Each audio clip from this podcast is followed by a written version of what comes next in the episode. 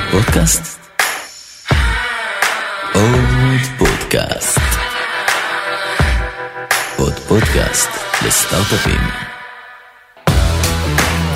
אהלן, כאן גיא קצוביץ' וברוכים הבאים לעוד פרק של עוד פודקאסט לסטארט-אפים. הפרק הנוכחי בסדרת מובילי חדשנות, סדרה מיוחדת במסגרתה מובילי עולם הכלכלה והחדשנות הישראלית, מרואיינים על ידי בכירי רשות החדשנות.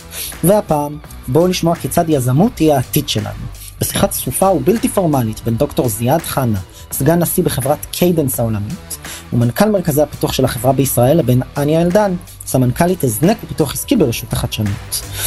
בפרק נדבר על יזמות ומשקיעים בכלל, ויזמות בחברה הערבית בפרט, על שבירת תקרת זכוכית הכפולה, ועל האתגרים העומדים בפני יזמים בחברה הערבית, ועוד נושאים רבים וטובים. האזנה נעימה. תודה רבה.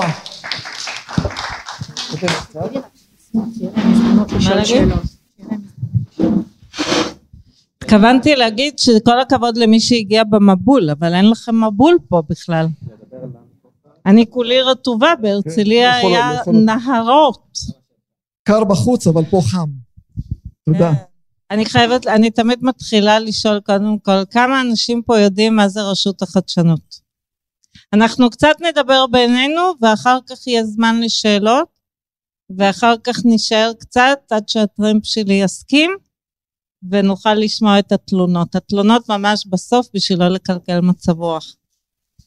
ואני חייבת להגיד לכם, שאנחנו השנה התחלנו פעם ראשונה, שזה מביך מאוד להגיד, אבל פעם ראשונה התחלנו גם לפרסם מסלולים בערבית וגם לעשות חדשנות, אה, אנחנו עושים חדשנות ושוט פעם בחודש, אופיס אאורס שאפשר לעלות ולשאול שאלות. אז פעם ראשונה התחלנו לעשות את זה גם בערבית. אני אומרת מביך כי לא ברור למה לא עשינו את זה קודם, אבל אה, לא שאנשים צריכים אה, תרגום אולי, אבל אה, איזה כיף, לא? תגידו מילה טובה. איזה כיף, איזה כיף שבאתי. היה נורא קשה, השארתי את האוטו שלי באמצע נתניה, ועליתי על רכבת, ואז גיליתי שאין רכבת חזרה, אפשר להגיע לחיפה וזהו. זה כמו בניו זה אורלין. חיפה- חיפה כמו חו"ל. You can לחו"ל. never leave, זהו. אז אני נשארת פה, אין רכבת יותר חזרה. אז שלום, וזיאד, איזה כיף שבאת, ואיזה כיף כיף. שזה לא בוטל, והייתי בטוחה גשם סופה יבטלו. 100 אנשים, לא 100 אנשים, בפנים, בחוץ, למה? מחוסנים, מלא לא אנשים, איזה. יופי, כיף שבאתם. תודה. אז אני אניה, אני מרשות החדשנות.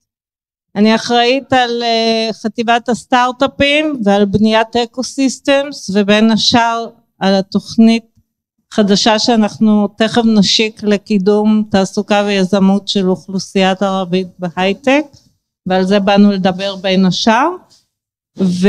וגם על הון אנושי, אז יש לי המון כובעים. ואני מנסה להיזכר מתי פגשתי אותך פעם לפני ראשונה. כמה- לפני שבוע. לפני אה, שבוע. לא פעם ראשונה. אבל הרבה זמן. לפני שנה התחלתי לעסוק בהון אנושי. הון אנושי, כמו שאתם אה, בטח קראתם ואתם מבינים, כל מי שיש לו סטארט-אפ יודע שקשה מאוד לגייס אנשים. בכל, לא חשוב איפה, גם אם אתה יושב ברוטשילד וגם אם אתה יזם ערבי, וקשה, זה, זה בעיה קשה. אני לפני שנה התחלתי לעסוק בהון אנושי ברשות, ואז פגשתי כל מיני אנשים חכמים בשביל להתייעץ, וזיאד ואני נפגשנו באיזה תחנת דלק, כי היה קורונה ואי אפשר היה להיפגש בשום מקום. זהו. אז אה, אנחנו נדבר על יזמות ואנחנו נדבר על תעסוקה בהייטק וגם נשמע שאלות, אבל בוא נתחיל איתך זיאד, תספר קצת מי אתה. יכול להיות שיש פה מישהו שלא מכיר אותך. יש מישהו שלא מכיר את זיאד? שלושה אנשים. שלושה אנשים זה שווה. שווה. אז תספר קצת טוב, מי אה, אתה היום, מאיפה התחלת, איך הגעת, וכל מה שתספר בטח יהיה מועיל לאנשים אחרים להבין איך להגיע למצב שלך. טוב, אה, תודה אניה, ותודה שהגעתם, ערב טוב. אני שמח אה, להיות פה, ולספר לכם ולדון בנושא כל כך חשוב, נושא של הייטק בכלל, ובמיוחד אה, הייטק בחברה הערבית. טוב, פרופסור זיאד חנה, מנכ"ל קיידנס ישראל, כן, וסמנכ"ל בכיר למו"פ בקיידנס העולמית. נכון. כבוד גדול. תודה. אז אה, כן, זה בעצם מחזיר אותי הרבה שנים אחורה, איך התחלתי כל המהלך הזה. אה, אפשר לזכר, בתחילת שנות ה-80, 81, אני צופה בטלוויזיה ורואה משחקים שחמט עם המחשב. היה בזמנו מי שזוכר את קרפוב, קספרוב וכל המעצמות האלה. ובעצם אמרתי, אוקיי, מה, איך הדבר הזה עובד? וזה בעצם התעניינתי מאוד. זה הייתי בכיתה י' אז, כמובן ההורים וכולם רוצים שאני אלמד או להיות דוקטור, רופא, או להיות מהנדס. אז אמרתי להם, אני אהיה מהנדס מחשבים, לא מהנדס רגיל, מהנדס מחשבים. לא דוקטור לרפואה, דוקטור למחשבים. אז יהיה תואר בסוף, בסוף. כמובן נדבקתי לנושא הזה, והמשכתי לפתח את הקריירה שלי בתחום. ובהתחלה היינו מאוד בודדים, זה מוזר. כדי שואלים אותי מה אתה לומד, צריך לספר להם. כאילו, רבע שעה על מה זה בכלל הנושא הזה. כמובן, קשה להבין בזמנו מה עושים בתחומים האלה. כמובן, אנשים ידעו שהדבר הזה היה מאוד מאוד מצומצם לתעשייה הצבאית, אז אמרו לי, לא תמצא עבודה, אתה מבזבז את הזמן שלך. אז כבר עברו מאז הרבה הרבה הרבה הרבה שנים. כמובן, סיימתי תואר ראשון באוניברסיטת תל אביב, גם תואר שני, והתחלתי... איפה אתה גר? מאיפה אתה? אני מכפר רמי מהצפון.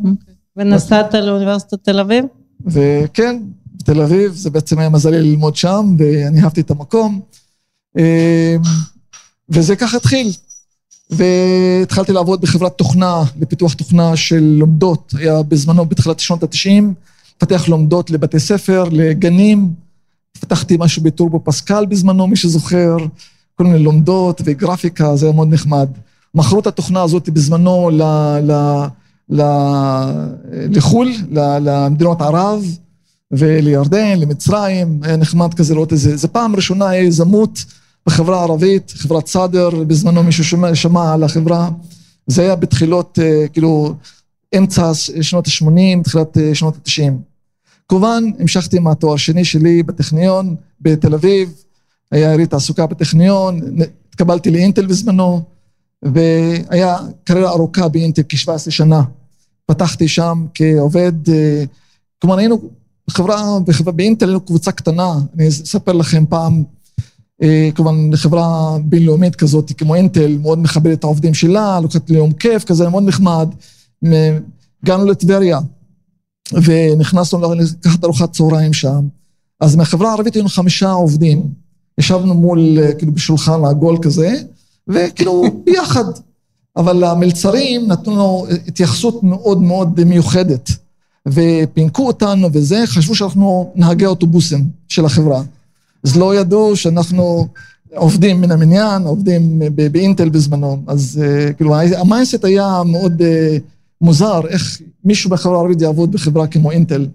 האמת היא, כשהתקבלתי לאינטל, בזמנו, ב, אני זוכר, ביוני שנות 1990, הייתה חגיגה בבית. ועד כדי כך, אני אספר לכם שאימא שלי חלתה באלצהיימר, והיא לא הכירה אף אחד. כשאלו אותה איפה עובד זיאד, אמרה באינטל. תחשוב עד כמה זה נכנס, ל, ל, ל, עד כמה זה גאווה שהיה בזמנו. היום, לשמחתי, יש לנו כעשרת אלפים עובדים בהייטק, כשלוש אחוז מסך הכל העובדים בהייטק בישראל, וזה מספר יפה, עדיין נומינלית יפה, אבל באחוזים זה קטן, אנחנו עובדים לשפר אותו וכולי. אז הצד הטכנולוגי התפתח הרבה. אני רוצה להגיד לכם שבקריירה שלי עבדתי על, על החלק הטכנולוגי, ויש גם שני מסלולים אחרים במקביל שהיו בדרך.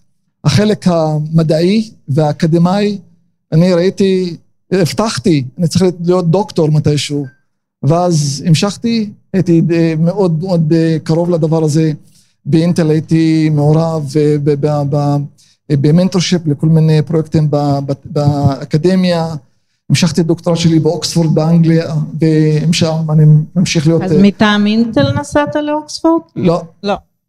זה לא, לא מטעם אינטל. האמת היה בעצם, התחלתי לעבוד, אה, ללמוד, ואחרי שנה התחלתי לימודים, עזבתי את אינטל, המשכתי בסטארט-אפ בארצות הברית. אני זוכר הייתי קם בשעה ארבע בבוקר, כדי להספיק את הזמן של אנגליה ולעבוד עם המנחה שלי. וזה היה כל יום. אז בעצם זה החלק האקדמאי המשיך, היום אני באוקספורד אה, ובתחומים שקשורים לווריפיקציה, למודלים, שפות, דברים כאלה שקשורים לחלק מהעבודה שלנו ב- בקיידנס. הפן השלישי שאני מאוד פעיל פה, ובעצם זה, זה אחד מהנושאים האלה, זה כל נושא של החלק הקהילתי ולתרום לחברה. זה בעצם, אה, מאז תחילת דרכי, אני זוכר אה, ברמי, שהייתי מחלוצים אה, בתחום של מחשבים, הייתה תקופה כזאת, כולם רצו לקנות מחשבים לילדים שלהם. ואז היו אנשים קונים מחשבים, לא משאירים את המחשבים בקופסאות, וקוראים לי להגיע אליהם כדי לפתוח את המחשב וללמד אותם. קראו לי, קראו לי זיאד הקומפיוטר בזמנו, שכל אחד בכפר ברמי התקין מחשב, הוא צריך לקבל ממני את העזרה והכל. אספר לכם סיפור אחר כך ארוך על הדבר הזה, זה, אבל זה בעצם התחיל, באינטל היה תוכנית מאוד אה, מקיפה בזמנו, איך לפתח את אה, הקהילה הערבית. כמה עובדים ערבים יש היום באינטל להערכתך? נדמה לי היום, אנשים הייתי יכולים לספר, כ-800 איש. 800 איש. זה הבנתי, כ-800 זה בעצם מחמישה עלה ל-800, זה מספר יפה. כמה עובדים ערבים יש בקיידנס, ומתוך כמה? בוא נדבר על קיידנס. קיידנס, יש כיום, יש קיידנס חיפה וקיידנס פתח תקווה, שני סייטים בישראל. בחיפה כמחצית מהעובדים הם החברה הערבית. זה בעצם, זה מקום מאוד מיוחד, זה בעצם מיקרו-קוסמוס של חיים ביחד. תחשבו כאילו, מ-day one, כשפתחנו את ה site בחיפה, אמרתי זה בעצם יהיה מודל לכל התעשייה בארץ. ואנשים מאוד נהנים לראות איך הדברים מתפתחים ואיך החלוקת עבודה ואת שוויון הזדמנויות קורה. עד כדי כך אנחנו נותנים ימי חופש, ימי חגים, לא ימי חופש, ימי חגים לכולם ומכבדים כל החגים. העובד מהחברה הערבית, הוא, הוא הולך לבית, כאילו חוגג את ראש השנה, וגם העובד מה, מה, מהחברה היהודית, הוא חוגג את עיד אל-אדחא, וגם עובד, עכשיו ב Christmas אנחנו סוגרים, מחר יש לנו event גדול של כל החברה ביחד, זוגות וכולי. כאילו, אנחנו מרגישים שצריך לעבוד ביחד, ואנחנו צורבים את גורלנו ביחד, וזה מיקרו-קוסמוס של מודל. אבל זה לא קורה לבד, זה צריך מישהו כמוך שיוביל את החברה חזון. ויחליט, זה כן. מה שאני עושה, ואז זה אפשרי. בדיוק, צריך חזון. וכמה זה קשה למצוא, כמה עובדים יש? פה בחיפה? בחיפה יש לנו כ-60 עובדים כרגע. 60 עובדים, אז איך מצאת את ה-30 עובדים הערביים? טוב. היה אז... קשה למצוא? קל. אה, האמת היא, בהתחלה זה היה קשה. בהתחלה היה קשה, אבל עם הזמן זה פחות קשה, כי בעצם החברה הערבית היא התגלגלה לטובה בזמן, בוא נגיד, בארבע, חמש שנים שעברו. זה בעצם יש יותר היצע, הרבה אנשים לומדים, ויש עוד, עוד יותר אנשים בוגרים ואנשים טובים, ומחפשים עבודה, ויש, אז בעצם ה pipeline הוא מתפתח בצורה יפה, ולכן פחות קשה לגייס מהחברה הערבית, לא רק אצלנו, בכל החברות מסביב. אנחנו כל הזמן דוגמים את החברות השונות.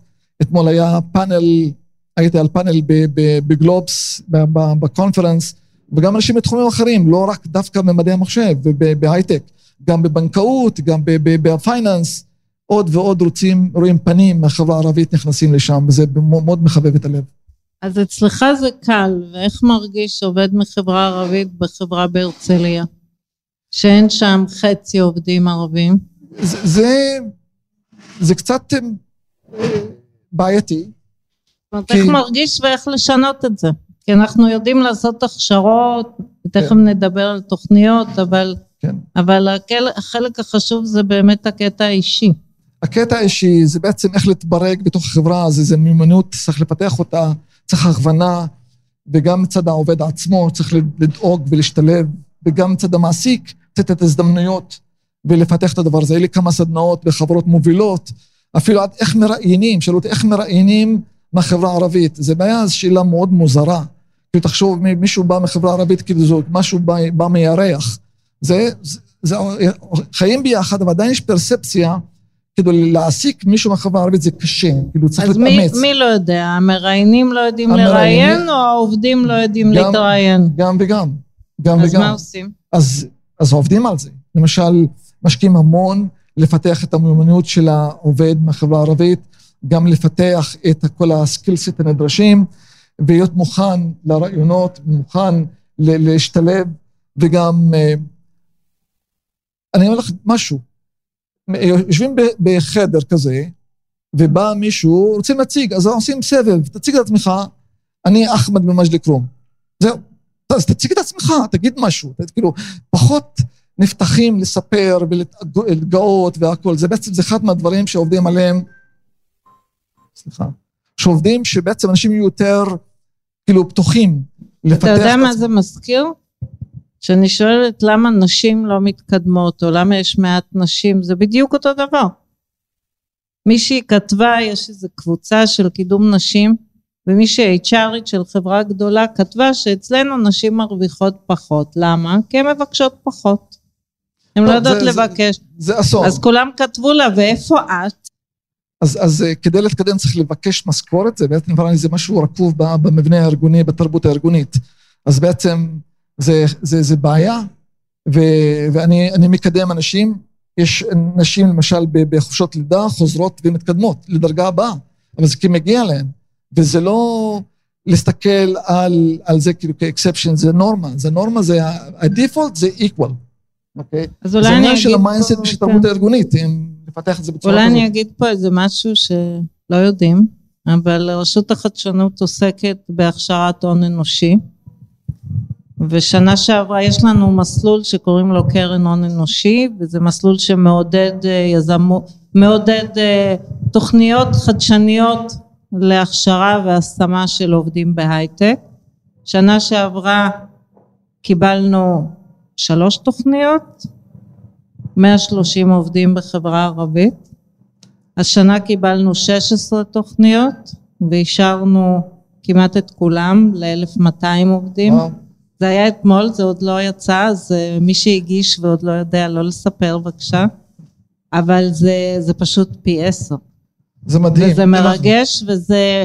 כי פשוט אנשים לוקחים את עצמם בידיים ומתחילים לפעול, ואנחנו תכף נדבר גם על התוכנית הגדולה, וזה כן. חלק מהתוכנית, אבל עוד לפני התוכנית התחלנו כבר לעבוד בשטח, וזה פשוט מדהים כמה מהר הדברים יכולים להשתנות. בוא נספר לך אה, על ה... ב... בלימודים. אחוז הסטודנטים מהחברה הערבית ואחוז הבנות מתוך הסטודנטים. זה מאוד מאוד מחמם את הלב. רואים למשל בטכניון, 25 אחוז מהלומדים במדעי מחשב עם החברה הערבית. 66 אחוז מה, מהחברה הערבית הם נשים, בנות, זה, זה מדהים. ועוד נתון מאוד מעניין, קראתי... איך זה קרה? זה טכניון עשה משאר במיוחד, או שזה לא, לא, פשוט זה, קרה? זה, זה, בגלל זה שזה בצפון. תל אביב 13 אחוז, אוניברסיטת חיפה 50 אחוז, אה, שאר האוניברסיטאות אה, נע בין 8 ל-10 אחוז, אבל יש פה הרבה הרבה, אה, כאילו, הכוונה לתחום הזה, ואנשים מבינים, זה העתיד. ומבחינת בנות, יש גם נתון מאוד מעניין. בארבע שנים, מסיימים ארבע שנים תואר ראשון, אחוז הסיום לארבע שנים אצל הבנות הרבה יותר גבוה מבנים. בנים מורחים את זה לחמש שנים ויותר. ואחוז הנשירה היא יותר גבוה אצל הבנים מבנות. אז הבנות רציניות, מגיע להם להיות לפחות איקוול, חבר'ה. ו... ואני רואה שהדבר הזה עניין של זמן. ובערבית אומרים ויילון לשעבן נספו משלול, אוי ואבוי לעם שחצי ממנו משותק. אז זה בעצם, אני מצטט את שכיב ז'השן, המשורר והסופר המפורסם. אז כן, יש פה התקדמות יפה, עניין של זמן, והפערים האלה הצטמצמו. אצלנו ב Cadence כ-30 ומשהו, 32 אחוז מהעובדו, מהעובדים הם בנות, אוקיי? זה אחוז מאוד גבוה. בהייטק זה ממש מאוד מאוד מאוד יפה, ובתעשייה בכלל מדברים על 22 אחוז. אז עדיין יש פערים גדולים, אבל הכיוון הוא כיוון מונוטוני לכיוון אה, אולי צריך למנות מנהלים ערבים, ואז הם יקדמו את האוכלוסייה הערבית. זה לא קשור, זה יכול להיות פתרון, לא? כן, עניין של... אה, בטח שזה קשור, אתה זה אכפת לך, אז אתה כן. דואג שזה יקרה. זה, זה, זה, כן, זה עם הזמן יקרה. לנו יש חממה בנצרת, שהיא לא בהכרח היום, חממת NGT למי שמכיר, היום היא לא בהכרח השקיעה דווקא ביזמים ערביים, למרות שיש שם יזמים ערביים. אבל 50 אחוז מהעובדים בכל החברות הצעירות של החממה הם עובדים ערבים. כי זה בנצרת וכי אכפת להם. ומה שיפה זה שהחברות האלה נשארות בנצרת, כי ברגע שחצי מהעובדים הם מקומיים, אז החברה נשארת ומתפתחת, ופתאום יש הרבה חברות כן, סטארט-אפ. זה, זה רוצה להגיד גם כן, זה בעניין של, לא עניין של, לפעמים אנשים חושבים, אוקיי, אנחנו מעסיקים מהחברה הערבית, נעשה להם טובה. זה לא, זה לא נכון, אוקיי? זה אינטרס הדדי. היום מסתכלים על התל"ג, מהחברה הערבית יש תרומה כ-8 אחוז, במקום אחוזנו באוכלוסייה 21 אחוז. המדינה מפסידה כ-30 מיליארד שקל לשנה בגלל התת-ייצוג. ה-OECD כל הזמן מצביע על הדבר הזה. אפילו ה-OECD מצביע על הדברים אפילו יותר יותר קשים. אנחנו מדברים על תל אביב, זו העיר הכי יקרה בעולם. אגב, לונדון במקום 17, כי הבת שלי לומדת שם, אתה, אתה חי במקום זול, זה בסדר. הבן ו... שלי גר בלונדון. עובד בחברת הייטק שם. איפה? בחברת הייטק בלונדון, yeah. כן. חברה אנגלית. אבל יופ. תגיד, כמה... יש היום מחסור מטורף של עובדים בהייטק, והמחסור הזה הוא לא רק מהנדסים ולא רק בוגרי טכניון. נכון, יש 13 עד 20 אלף, אולי קצת יותר, אנשי פיתוח שחסרים, אבל בערך אותו מספר זה מקצועות נוספות, כי מה שקרה פה בשנים האחרונות זה שחברות הייטק, או נקרא לזה חברות תוכנה, שרובן הן חברות enterprise uh, software, התחילו לצמוח, ויש לנו היום כמה יוניקורנים? 74, 75, אני לא קראתי mm. עיתון היום, אז אולי יש עוד אחד שנולד. והחברות unicorn זו חברה שבעצם החליטה להתפתח בארץ, היא לא מכרה את עצמה מוקדם ל multinational אלא היא מתפתחת. ואז הצרכים של החברות הצומחות האלה הם צרכים נוספים, מעבר למהנדסים, הם צריכים אנשי marketing ואנשי product ו professional services והטמעה ובעצם יש הרבה מאוד מקצועות נוספות שגם אנשים שלא למדו הנדסה יכולים להשתלב בהייטק היום. זה, זה נכון. אגב, אני רוצה להוסיף את הקורונה עשתה שינוי... עשתה טוב. תפניתי מאוד חשוב בעולם. אה, בזמנו, או לפני הקורונה, מי שרוצה לעבוד בחברה בינלאומית, נגיד בסן הוזה, אז הוא צריך לעשות רילוקיישן לשם, אוקיי? ולא כולם רוצים לעשות רילוקיישן מנושא של משפחה וכולי וכולי. היום אתה יכול לעבוד בכל חברה שאתה רוצה בעולם מהסלון. אז הערך של המהנדס הוא עלה בצורה משמעותית. וזה ווין ווין, זה בעצם אנשים יש להם הרבה יותר הזדמנויות, כי יש להם היצע הרבה יותר רחב, צד אחד. מצד שני, המעסיקים, החברות, יש להם אין סוף אפשרויות, זה לא חייבים באותו קמפוס. אז אנחנו, אנחנו מעסיקים אנשים בברזיל, פתאום עכשיו ביקוש מכל מיני חברות לאנשים שלנו בברזיל. אז תחרות היא גוברת ועולה, ומי שנהנה מהדבר הזה, ההון האנושי. אנשים נהנים מהדבר הזה וזה גדל ומשתפר בצורה משמעותית, ויותר הזדמנויות. הזדמנות תעסוקה, הזדמנות של יזמות, פתאום אני יכול לקבל כסף. תכף נדבר על יזמות, אבל תגיד, כן. כמה אנשים להערכתך בחברה הערבית יכולים להשתלב בהייטק בכל המקצועות הנדרשים היום? אנחנו טוב. מדברים על 200 אלף עובדים, הייטק היום זה בערך 330 אלף, ככה סופרים, כי סופרים גם חברות IT, והיעד ששמנו לעצמנו זה 15 אחוז ממועסקים, זה אומר עוד 220 אלף עובדים צריכים להצטרף להייטק. בוא... אין שום מקום שהם יכולים לבוא, כן. זאת אומרת אין בתל אביב עוד עובדים שלא עובדים. כן. אז, אז כמה יכולים לבוא מחברה ערבית? זו שאלה מאוד חשובה, כדי להסתכל על ה pipeline, לאן אנחנו הולכים. בדיוק. כדי להסתכל על העתיד, על העתיד, נסתכל על עכשיו וקצת על ההיסטוריה. היום יש 6,700 סטודנטים בהייטק באקדמיה. 6,700, שאלה מה זה הייטק? מערבים. מערבים, 6,700. זה, זה, זה מאוד מאוד רציני. זה בין שנות 20-21, וכאילו שנה שעברה. ואם אנחנו מסתכלים שנה לפני זה, היו 5,900, אז עלייה. אנחנו מסתכלים משנות 84 עד 2014, 30 שנה, היה 1,598. אז זאת אומרת, השנה הזאת, או שנה שעברה, ארבע, פי ארבע בסך הכל 30 שנה בסך הכל. זה שינוי אקספוננציאלי ענק. אז אנחנו מדברים פה על, על pipeline חזק. הבעיה של ה pipeline הזה, שיש הרבה נכנסים, שאלה כמה מהם יוצאים ומשתלבים בעבודה, או הופכים להיות יזמים. ה pipeline איזשהו נחלש ביציאה, וזאת הבעיה שאנחנו רואים אותה, וזה בעצם מתלהבים. גם בוגרי טכניון בתל אביב? גם, גם, גם. דברים זה, זה תופעה, תופעת הנשירה היא ענקית. וזו אחת הבעיות שאנחנו מסתכלים עליה מבחינת התוכנית החומש, עוד מעט נדבר עליה עוד קצת. אז אה, מבחינת ה pipeline, מדברים על, ה, על, ה, על ההייטק, שהוא הקטר צמיחה, אז כמובן רוצים עובדים. חברת סטארט-אפ היום בתל אביב או בצפון, מקבלת 10 אה, מיליון דולר לעשות סטארט-אפ הזה, לקדם אותו, רוצים אנשים מיד. הם לא יכולים לחכות עד שהבוגרים יגיעו, אז מתחילים לעשות סבב, לגנוב אחת מהשנייה. אבל העוגה היא קטנה, צריך להגדיל אותה יותר, ונראה לי החברה הערבית, וגם, לא רק החברה הערבית, גם החברה החרדית, יש לה מקום גדול לפתח פה. אנחנו גם כן עובדים איך לפתח וגם להוסיף מאוד חברות תת-ייצוג בארץ פה, כי העוגה היא... אפילו נשים. נשים, וזה בעצם... כן, נכון. אז אה, הצפי שבעצם אנחנו נקבל נתח, אה, עם הזמן נתח גדול.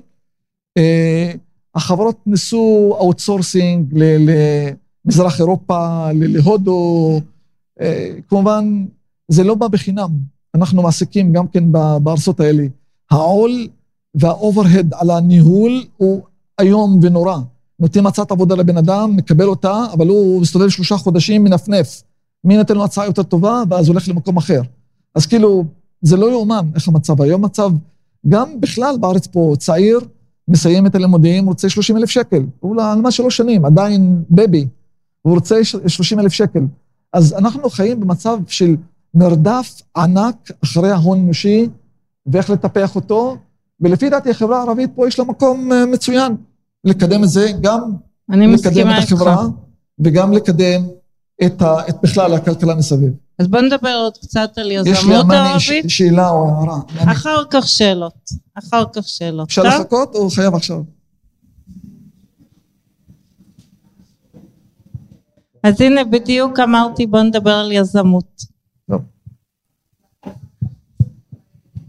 אז בואי נדבר על יזמות. אני מסתכל עליך כל הזמן, חכות מתי שאלה צצה. אז בואי נדבר על יזמות. אנחנו השקנו ממש כשהצטרפתי לרשות החדשנות לפני שש וחצי שנים השקנו תוכנית, האמת זה כבר שבע וחצי שנים, זה היה נכון. לפני שהצטרפתי, תוכנית לעידוד יזמות ערבית, שבה בעצם הנחנו שהבעיה זה שליזם ערבי יותר קשה לגייס כסף, ואז אמרנו שבמקום 50 אחוז לסטארט-אפ אנחנו ניתן בהתחלה 85 אחוז ואחר כך 75 אחוז ו, וכמות היזמות הערבית יורדת עם השנים, לפחות מה שמגיע אלינו. אז איפשהו טעינו.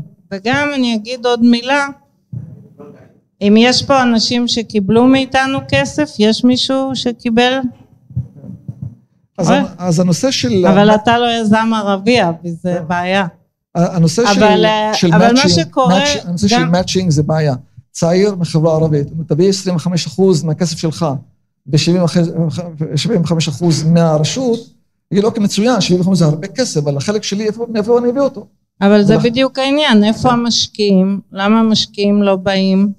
למה משקיעים רגילים לא באים? למה האנג'לים הערבים לא באים? איך אנחנו מביאים אותם להשקיע? זה, זה, זה כי נכון. בסוף אנחנו חושבים שהקטע של 75 אחוז הוא בעייתי. יש מעט חברות יחסית שעוברות לשנה שנייה ושלישית וצומחות. זאת אומרת, יש מתחילים, ש- אבל ש- קשה להמשיך, כי חסר הרבה יותר מכסף. כשאנשים מגיעים אליכם לרשות עם הצעה מסוימת, אוקיי? לקבל כסף. אני חוויתי את הדבר הזה כמה פעמים, שאני עשיתי מנטורשיפ לכמה אנשים להגיע, ולא הצליח. אז כאילו, מה לפי דעתך החסמים שם? למה זה לא עובד? למה חלק מהאנשים נכשלים במרכאות לשכנע? אני זוכר, זוכר כמה ניסיונות היו בבלוקצ'יין וכל מיני נושאים אחרים, זה מאוד, מאוד מעניינים. ולא הצליח. ואלה שנתת להם mentorship, היה, שח... היה נס... כאילו הצלחה יותר, יותר גדולה. אלה שלא קיבלו, באו בעצמם, לא הצליח. אז הנה פאדי יושב פה ונתן mentorship להרבה יזמים ערביים בנצרת במסגרת Hybrid, וגם לא כולם הצליחו, נכון? אני רוצה לשאול שאלה. וגם אוקיי. תקווין, שזה באמת גוף שעושה עבודת קודש לדעתי כן. עם יזמים ערביים, גם לא כולם מצליחים. גם יזמים יהודים לא כולם מצליחים. נכון, זה, זה, זה, זה, כל הנושא של ecosystem אצלנו בחברה הערבית, צריך לטפח אותו יותר ויותר. אז מה שתקווין עושים, עושים עבודה נהדרת, לפתח ולטפח והכל, אבל יש עוד הרבה מה לעשות. אני רוצה לשאול שאלה, אתמול קראתי כתבה שהתפרסמה מסטנפורד על היזמות בארצות הברית, על הגילאים של היזמים. אז בואו נשאל שאלה, תגידו, מה הגילאים, ממוצע הגילאים? 20, 35, 35, 45, 45 פלוס. מה אתם רואים? 45 פלוס. זה ארצות הברית, כל היזמים, וכאילו, אלה שבאים ומשקיעים ועושים סטארט-אפים. אז זה קצת, קצת מוזר. עוד שאלה. גם בארץ פרסמנו עכשיו עוד- דוח, עוד- בדיוק כי, כי אותו אומרים, דבר. אוקיי, הילד בן 22 לא צריך לגייס כסף וזה, אז החברה, זה נכשל. בסדר, אבל יש פה הרבה הזדמנויות והכול. זה אחד. שניים, עוד נתון חשוב. מדברים על היזמים, זה טיפוס, בן אדם נושר מבית ספר, dropout, ולא צריך ללמוד באוניברסיטה, יש לך רעיון, לך, תקח כמה כסף, תשקיע. כמה לפי דעתכם אחוז האנשים באלה בארצות הברית? חמש אחוז. כמה כאלה שמסיימים PhDs והם יזמים? 25 אחוז. כמה שעשו masters והם יזמים? 30 אחוז. אז יש פה pattern מסוים, אולי אנחנו צריכים להסתכל, אני, אני אישי יש לי תזה אומרת, בן אדם כדי להיות יזם, צריך להיות, זה טוב שאלה שהצעירים רוצים לעשות יזמות על המקום בי"ב ובתחילת לימודם, לימודים, זה טוב, אבל זה בודדים. הבן אדם צריך ללמוד, צריך להתקדם, צריך להכיר את ה... ויזם זה businessman פלוס טכנולוג. אם אתה businessman לבד, לא יעבוד. אם אתה טכנולוג לבד, לא יעבוד. השילוב הזה הוא שילוב קטלני, ומה לעשות, זה קורה, צריך את הזמן שלו, אוקיי? ולכן אני רואה שהיזמות בחברה הערבית היא מתקדמת, יש לנו יותר ממאה יזמים כרגע, זה מדהים, יש 100, יותר מאה חברות, נכון, פאדי? זה מדהים. זה, אבל באחוזים, מדברים על אלפים של, של יזמים וחברות סטארט-אפ בישראל. עדיין אחוז קטן, אבל זה ניסיון טובה, אבל הוא אומר שלא לא להסתכל על זה בגלל שזה מספר קטן, אז זה בעיה. אני חושב שעניין של ה-maturity, צריך להגיע. אנשים צריכים להשתפשף, וזה טוב להשתלב בחברות הייטק, לעבוד שנה, שנתיים, שלוש, חמש שנים שכאלה, יש קריירה אה, מרשימה, יש כאלה, אומרים, אני עכשיו קיבלתי את החוזק, רוצה לעשות משהו משלי, על הכיפאק, זה הכל פתוח והכל אפשרי, ולפי דעתי, אחת הבעיות היא הבשלות של הנושאים. אני באים אליי אנשים עם רעיון, אתה שואל אותו, זה פיצ'ר, או זה מוצר, או זה דומיין. זה קשה לענות על השאלה הזאת, אנשים לפעמים לא מבינים מה ההבדלים ביניהם. אז זה... אז, אז, צריך... אז בוא אני אענה לך למה באים יזמים ערביים והם לא עוברים אצלנו. כי אנחנו לא עושים הנחות. דרך אגב, כשהתחלנו לפני שבע שנים, בשנה הראשונה שלי ברשות, אני לא יודעת אם פאדי זוכר, פחות או יותר אישרנו כמעט לכל מי שבא עם איזה רעיון. זה היה רע, כי אנשים באו, קיבלו כסף, לקחו את ה-15% מהבית ונכשלו. ואחרי כמה שנים אני זוכרת דיון בנצרת אצל פאדי, ומה זה כולם כעסו עליי? ואמרתי, זה רעיון רע, אנחנו צריכים לא לוותר, אנחנו צריכים לדרוש מיזם ערבי מה שאנחנו דורשים מכל יזם, כי אחרת הוא ייכשל. ייכשל. וישבו שם אנשים וכעסו, ואני זוכרת ממש לא הייתי פופולרית, לא הייתי בטוחה אני אצא משם בחיים. אבל היום אנחנו מסתכלים על יזם שמגיע באותם עיניים, אז צריך לעשות איזושהי אדפטציה, כי אולי מישהו יזם חדש, אז הוא לא יודע להציג, אולי הבודקים שלנו לא תמיד מספיק סבלנים, יש דברים שאפשר לעשות, אבל בסוף מה שקורה זה שמגיעים הרבה רעיונות בנאליים, וחברים מגיעים רעיונות בנאליים עם יזם יהודי ומגיעים רעיונות בנאליים עם יזם ערבי, ורעיון בנאלי זה רעיון שהוא, של מישהו שהוא לא מספיק מכיר את הבעיה, הוא לא מספיק מכיר את הצורך, ומה שאמרת זה מאוד נכון, צריך לעבוד בתעשייה, צריך להבין את הבעיות שיש, צריך להבין איך בונים עסק, וזה נכון אני, לכולם. אני, אני חושב שכן, אבל עדיין יש את הניצנים האלה שרוצים לפרוץ מוקדם מדי, וזה נותן צריך לתת את המסגרת. עכשיו, מה הבעיה? ביזמות יש שלושה מרכיבים. יש את היזם, יש את המממן ויש את, ה, את המנטור, משהו באמצע שמגשר בין שניהם. המנטור חסר. יש יזם, אוקיי? ויש לו רעיון, אז הוא מסתדר איכשהו, בא עם הרעיון הזה ל-VC כדי לקבל כסף, מתמזל מזלו, מקבל את הכסף, אבל לא מצליח. כי המנטורשיפ הוא לא חד פעמי, זה, זה, אור, זה, זה דרך. אני חושב שיש פה מקום לטפח מנגנון חדש, שמגשר בין היזמים ובין המשקיעים. וזה איזשהו framework, בארה"ב יש מה שנקרא home run. יש לנו חברים שם, בעצם יש לנו איגוד כזה של מנטורים, כל אחד מתמחה באיזה, תחום מסוים, והפרמורק הזה, מישהו עם רעיון נכנס לפרמורק, חותם שאני רוצה את השירות של הפרמורק, הפרמורק הזה, או החברה, או בוא נגיד העמותה הזאת או הארגון הזה, מוצאת מישהו, מנטור שמלווה את הרעיון מההתחלה עד שהרעיון מגיע לבשלות להגיש אותו כ- ל- ליזם, ל- ל- למשקיע.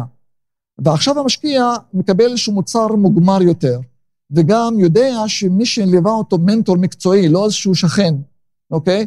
ואז יוצא מצב שהסיכוי שה- לקבל מימון הוא גבוה יותר, כי המוצר מוגמר מגיע מצד אחד, מצד שני, היזם מקבל כסף, והוא לא צריך לעשות הרבה. והדבר השלישי חשוב, אלה שעובדים בעמותה הזאת ובמרכז, הם לא עובדים בחינם. הם מקבלים כסף, חלק מהמימון, מממנים את עצמם, יש אינסנטיב לעשות ראונדס וראונדס וראונדס. זה מה שנקרא home run, ארגון מאוד רציני בארצות הברית, וזה חשוב. אז בעצם לגשר בין הבעל הרעיון ובין בעל הכסף, איזשהו מנגנון וזה מנגנון, זה מנגנון שחוזר על עצמו, ואנשים מתמקצעים שם ב mentorship. ואגב, המנגנון הזה יש לו ישות מקצועית, ישות אה, פיננסית, ישות אה, אה, של לגאלית, training, בעצם מישהו פרזנס, שבכתובת, מי שרוצה, יש לו רעיון, מגיע לשם, ונרשם ומקבל את השירותים האלה, ויש דיבידנטים למקום הזה, מחלקים ביניהם, ויש איזשהו גלגל שאחד מזין את השני. לפי דעתי זה מה שחסר לנו בחברה הערבית, בחברה היהודית זה לא חסר, כי שם הנפח הוא גדול יותר. כי בסך הכל אם 10% הצליחו, 10% זה המון. 90% נפלו, אבל 10% המון אבל מספרית. אבל אתה יודע שיש יותר מנטורים מנוסים שרוצים להיות מנטורים של יזם ערבי מאשר יזמים. ואני זוכרת לפני כמה שנים, בתוכנית שעשינו אז עם פאדי, היו מנטורים שעבדו עם יזם ערבי, והגישו אלינו כסף ואישרנו אותם, ואז הם אמרו למנטור, כבר לא צריך אותך. עכשיו, זה, זה על, סימן של כן. יזם לא מנוסה. לא, כן, אבל, אבל אתם אבל... יודעים, הבעיה מתחילה כשיש כסף. זאת אומרת, כן, אבל, כולם אבל, חושבים אבל... שקשה לגייס, אבל, כן, אבל הבעיה אבל, זה איך לבצע. אבל אם יש framework, יש בן אדם שבא, הוא נדבק לאיזשהו מנטור, הוא מחויב למנטור הזה, הוא לא יכול לעזוב, הוא חתם. אוקיי? ואז המנטור הזה הוא, הוא איתו, ויש פה ווין ווין ווין, ווין ליזם, ווין למנטור, ווין למשקיע. אתם יודעים למה רוב הסטארט-אפים נכשלים? מישהו יודע להגיד? תגידו, תזרקו רעיונות. אנחנו ניקח שאלות בסוף, בסדר? למה אנשים זו... נכשלים? למה סטארט-אפים נכשלים? כולם. מי? אוקיי. לא, לא חוסר מימון, כן. לא. לא. לא. מה אמרת שם בסוף? לא. מה שהבחור פה אמר, רוב הסטארט-אפים נכשלים בגלל שהם לא עשו product market fit, בעצם המציאו רעיון ולא בדקו שהשוק צריך את הרעיון הזה. התשובה הראשונה הייתה סבבה. זה לא, זה שלא מגייסים כסף זה בגלל שלא בדקו אני, את הרעיון והוא לא מספיק אני, טוב. יש, יש לי גם כן כמה מקרים שאני הייתי מלווה אותם, שהרעיון, הסטארט-אפ נכשל בגלל, רוצים לאחז ב over control. לא רוצים לשים איזשהו board, לא, לא יודע, אז עוד, עוד CTO, עוד, עוד, עוד VPs, עוד לפזר את, ה, את האחריות ולבנות משהו scalable. אם אני גם ה-CTO, וה-CEO, וה-VP of Engineering, וה-VP of Marketing, והיזם, והכל אני, אחד, זה לא scalable, זה ימשיך בשלב ראשון, באיזשהו שלב הוא יתפרק, כי זה לא scalable. אז אתה צריך לדעת איך לבנות את הארגון. ואיך לפזר את האחריות על אנשים אחרים, ואיך גם to trust others. וזה בעיה, לפעמים מישהו, רעיון, יש לו רעיון ורוצה לעשות סטארט-אפ כזה, הוא מפחד שאם אפילו יספר עליו, מישהו ייקח אותו ממני. וזה יש, יש, יש מחקרים יש לנו בכיוון. תוכנית תנופה, מישהו מכיר פה תנופה? אתה לא נחשב. מה? כי אתה מכיר. אתה בא בפנים. תקשיבו, תוכנית תנופה אנחנו נותנים 200 אלף שקל ליזם עם רעיון. לא צריך, מישהו יכול לעבוד בחברה שלו, הוא לא צריך להיות פנוי. הוא לא מקבל משכורת, אבל בכסף הזה הוא יכול לעשות MVP, הוא יכול לעשות משהו שידמה את המוצר, prototype, וללכת לשוק ולעשות, לבדוק אותו. הוא יכול לרשום פטנט, הוא יכול לעשות מחקר שוק. כמה אתם חושבים אנחנו מקבלים כל שנה לתוכנית הזאת? כל שנה. 500. כמה מתוך 500? זה מטורף, נכון? בין 400 ל-500 כל שנה. זה אנשים שבודקים אם הם יזמים. בעצם באים עם רעיון, לא צריך הוכחה, צריך איזושהי תוכנית שהיא קל למלא את זה, צריך תוכנית שהיא סבירה בשביל להוכיח, לגבש רעיון. כן. כמה יזמים ערבים באים מתוך החמש מאות? Hmm? לא, לא שישים. לא שלושים. חמש. חמש. חמש זה מספר טוב. לא, מגיעים חמש, מגישים חמש. מבורך. כן. חמש בשנה, שש. אנחנו מחפשים. עכשיו אני בכל מקום שאני הולכת, אני באה הרבה לכנסים, אני מדברת על זה, אני שואלת למה לא ניגשים? אומרים לא מספיק כסף, מה אפשר לעשות ב-200 אלף שקל? כן. מה? 150, 180, 120, תלוי. המון המון רעיונות של עורכי דין, אל תעלבו עורכי דין. יש לי חשד, בדיוק רציתי להגיש דווקא לתוכנית הזאת החשש שלי היה שאם אני עכשיו רושם את הרעיון ואני עדיין לא רשמתי אותו כפטנט. בדיוק. ושום הפטנט עולה לי לפחות 300 אלף בכל העולם. אז תאר לעצמך, כל אחד יש לו סיבה, אז תקשיבו, כל אחד עושה משא ומתן עם עצמו, זה הדבר הכי נורא. במקום לבוא ולשאול, כל אחד מסביר לעצמו למה לא כדאי, זה לא מספיק כסף. לא יאשרו אותי, יגנבו לי את הרעיון. בדיוק. זה המנטור אמור לעזור בדיוק. בכיוון הזה.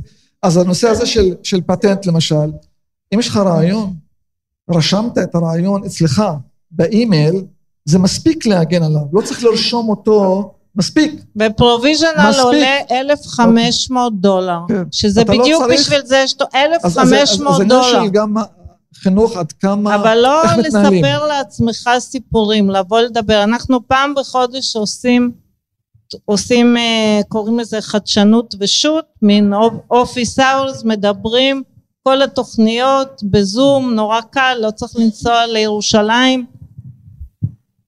אפילו אוקיי. בערבית, תבואו תשאלו שאלות. זה שבאים ושואלים או מקשיבים לא עולה כסף, תבואו תשאלו. עובדים ביחד עולה על הנושא הזה, איך אנחנו ממסדים את הרעיון הזה של המנטור, אוקיי?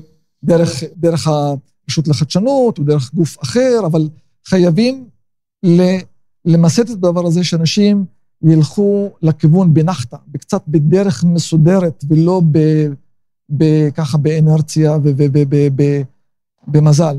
עכשיו, דיברנו על, ה, על המכשולים, אחד מהדברים שבעצם אנשים לא יודעים מה ה exit strategy שלהם. בן אדם שבא עם רעיון לא יודע מה ה exit strategy שלו, זה בעיה. כאילו, איך אני ממנף את, ה- את הרעיון שלי? על ידי acquisition, על ידי מוצר, על ידי בעצם IPO. בן אדם צריך לדעת איפה הוא מתלווה. אני יודע, הרבה חברות בתחום שלנו, ה exit strategy היא capability בתוך מוצר מיינסטרים. אני יודע שבעצם צריכים את היכולת הזאת. אני מתלבש על, ה, על הפרוטוקול או על ה interface או על ה database, ואני נכנס לשם, יודע שיקנו אותי, כי זה בעצם, זה added value משמעותי למוצר. אז צריך לדעת איך הרעיון מגיע בסוף לשוק, אוקיי? לא כל דבר מגיע לשוק על ידי ring the bell in NASDAQ, זה לא כל רעיון מגיע לשם, יש הרבה M&A's קורים, acquisitions, וזה בעצם חלק מהאקזיטים המוצלחים, לא כל דבר מגיע ל bell ring בנאסדק. אז חשוב לדעת מה ה exit strategy. וכמובן, קיצור, צריך מישהו שאפשר מנטור. לשאול אותו שאלות. בדיוק. אנחנו גוף ממשלתי, אולי אנחנו מפחידים, אבל אני מזמינה אתכם לבוא, להיכנס לזום, אנחנו מפרסמים המון. כן. שאלו עושה, שאלות, בהתחלה פעם ראשונה תקשיבו, אחר כך תשאלו שאלות, וזה... עושה פרסומת כן. לתקווין 2. תקווין שרק- רק שתיים התחיל. שסגרו first closing של קרן שנייה, ייי! מזל טוב. אז אה, מי שלא מכיר, יושבים פאדי, מעבר לכביש, כן, פאדי ועמד. כן. אז זה מה אבל ככה, באמת, עושה אה, עבודת חיל בלקדם את האקוסיסטם ואת החברה הערבית בנושא של יזמות. יש לנו מלא מה לעשות בכיוון, אז. בוא, בוא נדבר, אם, אם את מרשה, אנחנו כן רצינו לדבר על העתיד. אז אנחנו עשינו הרבה עבודה, גם אתם ביוזמה שלכם שתכף תספר וגם אנחנו, על לזהות חסמים ולזהות בעיות וחלק מהדברים דיברנו פה. השאלה מה עושים, איך מטפלים. אז אתה תספר על היוזמה שלכם טוב. ואני אספר על התוכנית שבסוף אנחנו עושים. אוקיי, מצוין. זה בעצם, אה, אה, היו הרבה תוכניות בעבר של הממשלה להדביק את הפער, בוא נגיד, אה, בחברה הערבית. עם תוכניות 922, אתה מכיר רוב התוכניות, נכון? אז, אה, אבל, עזרו קצת, אבל זה לא היה מהותי, לא היה ממש עונה על הדרישות. אז לפני שנתיים, ביוזמה של ועד ראשי הרשויות הערביות, אמרו, אוקיי, בואו ניקח תוכנית הוליסטית, תוכנית גדולה, לפתח את החברה הערבית בכל מיני כיוונים. ואחד מהכיוונים שעבדנו עליו זה התוכנית החומש אה, של ההייטק. וזה בעצם, זה התחיל מצופן ועבודה עם אה, דילויט, היה לנו ועדת היגוי מהאנשים המובילים בתעשייה, מהחברה הערבית, מהחברה היהודית, ביחד כשנתיים עבודה רצופה, להסתכל על כל הבעיות בצורה הוליסטית. כאילו, מה הבעיות באמת שאנחנו חווים היום מצד של המעסיקים, מצד של המועסקים, מצד יזמות, הנושא של התשתיות, הר- הרבה נושאים עבדנו עליהם, עברנו על התוכניות הקיימות היום, חלק מהתוכניות טובות, חלק מהתוכניות לא עובדות, חסר תוכניות חד...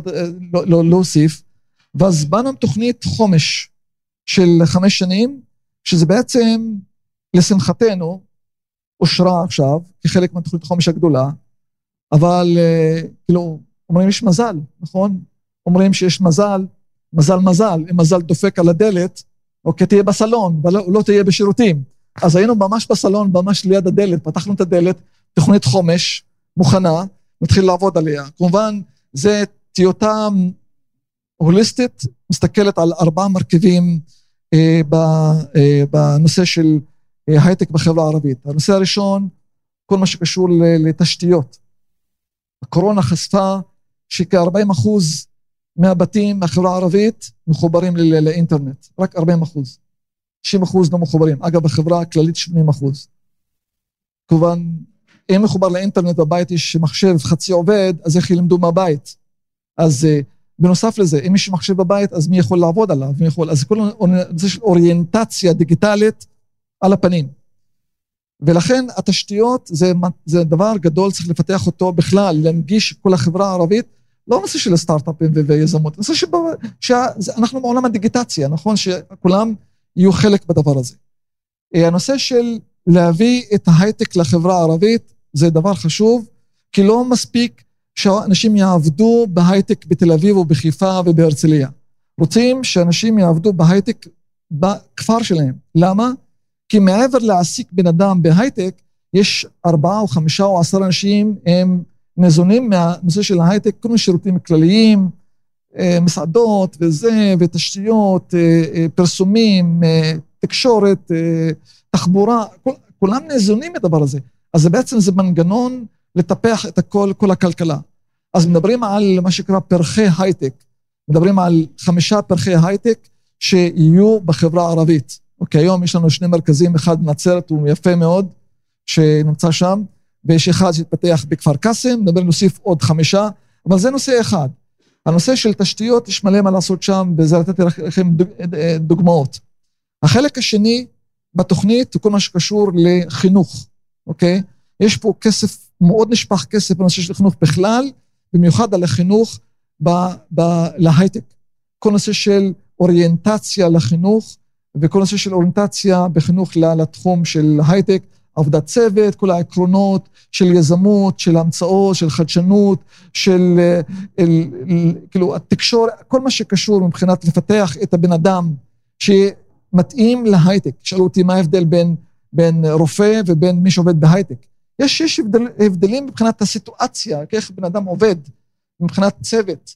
וזה דרוש מאוד לטפח את, ה, את היכולות האלה. אז בעצם מדברים על, על חינוך קונבנציונלי, חינוך לא קונבנציונלי, העשרות וזה.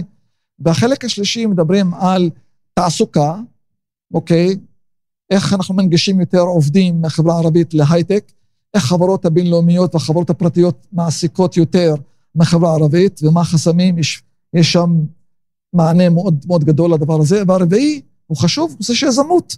איך מטפחים את היזמות בנושא של ecosystem, בנושא של אוריינטציה ובנושא של mentorship, מה שדיברנו עליו עכשיו. אז מדברים על ארבע רבדים, בתוכנית הזאת 660 מיליון שקל. כמובן, על נייר נעשה, הכסף נעשה לו כנצבע. שאלת השאלה, איך אנחנו מממשים את התוכנית הזאת? כאילו, מה, עכשיו יש קושי גדול, איך לקחת כסף כזה ולהגיע ל-100% ניצול. 922 דיברנו, תוכנית לפני זה, כאילו 25 אחוז מהכסף נוצל, הכסף השאר הלך. כל מיני רגולציה וכל מיני דברים, ואי אפשר, ותעשה זה קודם, אחר כך נעשה את זה, ואז כל מיני תירוצים, ולא, הכסף צבוע, לא הגיע. עכשיו, אני, אני יודע שהרשות גם כן עושה המון בתחום, זה הרבה גופים בממשלה, וגם בגופים הפרטיים, וגם ברשויות, כולם מתעסקים סביב נושא, הנושא הזה. ואתם גם כן מתעסקים בזה המון. שמקדם אז אני אספר קצת על התוכנית, אתם תראו את זה, ב... אני מקווה שזה יושק בתוך חודש. אז התוכנית שרשות החדשנות הולכת לקדם, היא גם קשורה לתעסוקה וגם ליזמות. מן הסתם אנחנו יותר מתעסקים ביזמות, אבל גם תעסוקה. בין השאר, כמו שאמרתי, ברגע שיש יזם ערבי, הוא רוצה להעסיק עובדים ערביים, וקשה למצוא עובדים. אז בין השאר זה גם תעסוקה. התוכנית שלנו היא סביב אה, נדמה לי 45 מיליון שקל בשנה לפני חמש שנים. זה הרבה מאוד כסף. ותדעו לכם שמה שאמרת זה מאוד נכון, הבעיה זה לא הכסף שנותנים לך, הבעיה זה איך אתה מוציא את זה בצורה אינטליגנטית, ואיך אתה עושה איתו טוב. כי זה לא טריוויאלי. כי למשל, אם יש לי כסף לתת ליזמים, אבל לא מגיעים יזמים טובים, אז קשה לי להוציא את הכסף, אז אני יכולה לחלק אותו סתם, אבל לא, לא תצמח מזה תעשיית הייטק. אז אה, מה שתראו בחודש, חודשיים הקרובים, זה מגוון פעילויות אקו סיסטם לקידום יזמות. אומרת, זה יתחיל ממרכזי חדשנות, שכל מה שאנחנו עושים ברשות אנחנו לא מנהלים כלום. ותאמינו לי שזה טוב, אני באתי אחרי 30 שנה בהייטק, אתם לא רוצים שפקידים ינהלו שום דבר. אנחנו לא מנהלים, אנחנו מוציאים הליך תחרותי ואנחנו מחפשים מישהו מהשוק הפרטי שיפעיל. זה יכול להיות אה, עמותה, זה יכול להיות חברה, זה יכול להיות קונסורציום של כמה חברות ועמותות, אבל מישהו מהשוק הפרטי צריך להפעיל שמכיר את האנשים ויודע מה לעשות. אנחנו רק נותנים, מגדירים את התוכנית ונותנים מימון. אז יהיו מרכזי, שתי שניות, מרכזי חדשנות, שזה בדיוק מה שאמרת, מקום שהוא כתובת, שיזם בפוטנציה יכול לבוא, להתייעץ, מקום בטוח וחם, יכול למצוא שותף, יכול להגיע למנטור, יכול להגיע למיטאפים, אירועים כאלה שאנחנו עושים מדי פעם, שאין לי מושג מי קובע איפה זה יהיה ולמה, ולמה זה בחיפה, אבל, אבל מישהו שהוא בחברה, זאת אומרת זה מרכז חדשנות הוא במקום שתבחרו אתם, מי שיבוא. ושם יפעילו את זה קצת על מודל שפאדי הפעיל בנצרת. יש בתוכנית הזאת אלמנט של מאיצים. אתם יודעים, יש בארץ מאות מאיצים, רובם לא טובים, לדעתי, אבל אני אומרת מה שאני חושבת. יש הרבה מאיצים שהם אה, מקבלים כסף אה, פילנטרופי משגרירות זאת ואחרת ו- וצריכים למלא את השורות. אנחנו רוצים לעשות מאיצים שהם יהיו מועילים, שיהיה בהם מנטורים, שהם יוכלו להתמקד בתחומים. דרך אגב, יזמות הכי מוצלחת שאנחנו רואים אצלנו זה יזמות בתחום אה, רפואי, מן הסתם, כי הרבה מעבר לאחוז באוכלוסייה בחברה הערבית יש רופאים, יש חוקרים, ובאים עם רעיונות נהדרים, אז אנחנו רואים הרבה יזמות משם וגם יותר הצלחות, אבל בשנים האחרונות רואים גם יזמים שבאים, כי באמת אנשים שעבדו בחברות גדולות באים עם רעיונות עם בלוקצ'יין, באים עם רעיונות עם אפליקציות. פגשתי באום אל פחם יזם שאני כמובן לא זוכרת, אבל מישהו בטח ידע להגיד לי שדחינו, שפיתח וולט לחברה הערבית. כן, כולם יודעים. אנחנו דחינו, פגשתי אותו באום אל פחם, לחצתי את ידו, אמרתי, לא תמיד מצליחים, אבל הקונספט שאנחנו אולי לא הבנו, החידוש שלו היה זה שלא צריך כתובת. עכשיו לנו זה לא נראה אולי, זה לא, מי שבדק את זה לא נראה לו שזה big deal, אבל מסתבר שבאום אל פחם זה big deal, אין כתובת. אז צריך דרך אחרת להגיע. אז יש, באים יזמים מכל מיני תחומים, אני מכירה חלק מהיזמים בטקווין ובאמת יש כבר הצלחות, אז אנחנו רוצים לעשות מאיצים שהם יהיו מתאימים לצרכים, והרכיב השלישי, או עוד אחד, הרכיב השלישי זה מועדון אנג'לים, זאת אומרת יש יותר ויותר משקיעים גם מחברה יהודית אבל גם מחברה ערבית שמתחילים להתעניין בלהשקיע והקושי שלהם זה להגיע לדיל פלו, להגיע ל, ליזמים וגם כשיש יזם אז איך לעשות דיו דיליג'נס, איך לעשות בדיקה ובעיקר איך אפשר לחבר כמה אנג'לים ביחד. כי אם אני יודעת לשים מאה אלף ועוד מישהו מאה אלף ושלושה ארבעה סמים אז זה כבר סכום משמעותי ששווה ליזם לקחת. ובנוסף יהיו גם חממות שחממה זה משקיע סיד זה משקיע שכבר יכול לשים מיליון דולר אפילו יותר בתוכנית החדשה אז כל התוכניות האלה ביחד זה מה שאמרת דילפלו זה הכל אמור לצאת ממש ברבעון הראשון ונראה את התוצאות. כן. אני עושה המון פיילוטים, לא כל מה שאני עושה מצליח, אבל במשך השנים חלק הצליח דווקא. זה מצוין. אני הייתי מציע לכם להשקיע באיכות ופחות בכמות.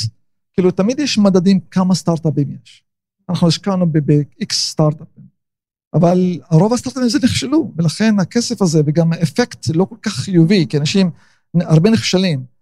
וזה הדדי, מצד אחד אנחנו רוצים, רוצים לתת ליותר הזדמנויות לאנשים, אתה זה ככה spread too thin, זה בעצם כסף קטן יחסית. גם הצד של היזם אומר לך, שמע, אני לא מבקש הרבה כסף, אני מקווה שקצת. התוכנית העסקית היא יותר מאוד מאוד מצומצמת, אז be bold, be eager. הם רוצים כסף, תחשוב שבעצם אתה תכננת X, יש לך 3X, לא ציפית. אנשים צריכים לתכנן על ללכת בגדול, ואם באים ברעיון גדול, יש כסף גדול. רעיון קטן, כסף קטן. זה ככה אז איזה מיזם עם יזם ערבי אתם הכי מתרשמים? יש שמות? מישהו מכיר? רול מודל? אני אוהבת לקרוא לזה יזם דוגמני. איזה מיזם שוואו, כזה אני רוצה. כן.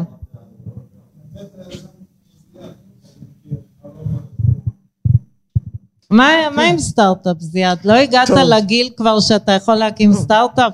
טוב, אני עברתי את ה-45, נכון? טוב.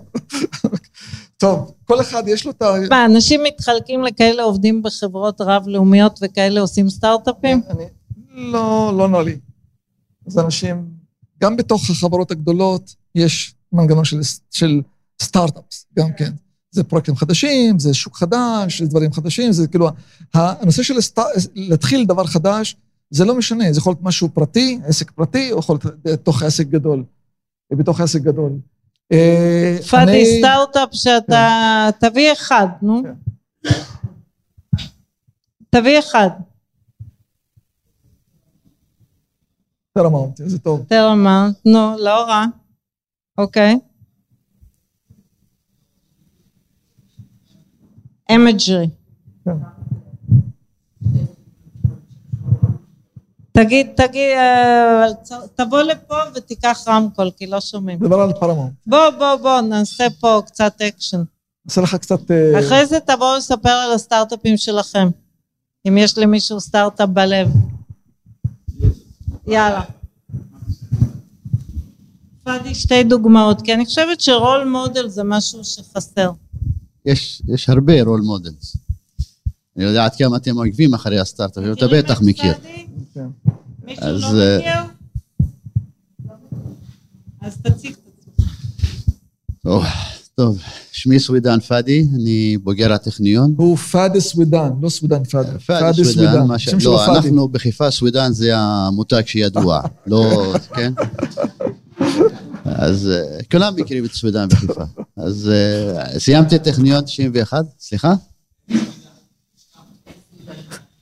אנחנו סווידן חיפה, אבל סניף נצרת. היזמים בנצרת. היזמים של נצרת, כן.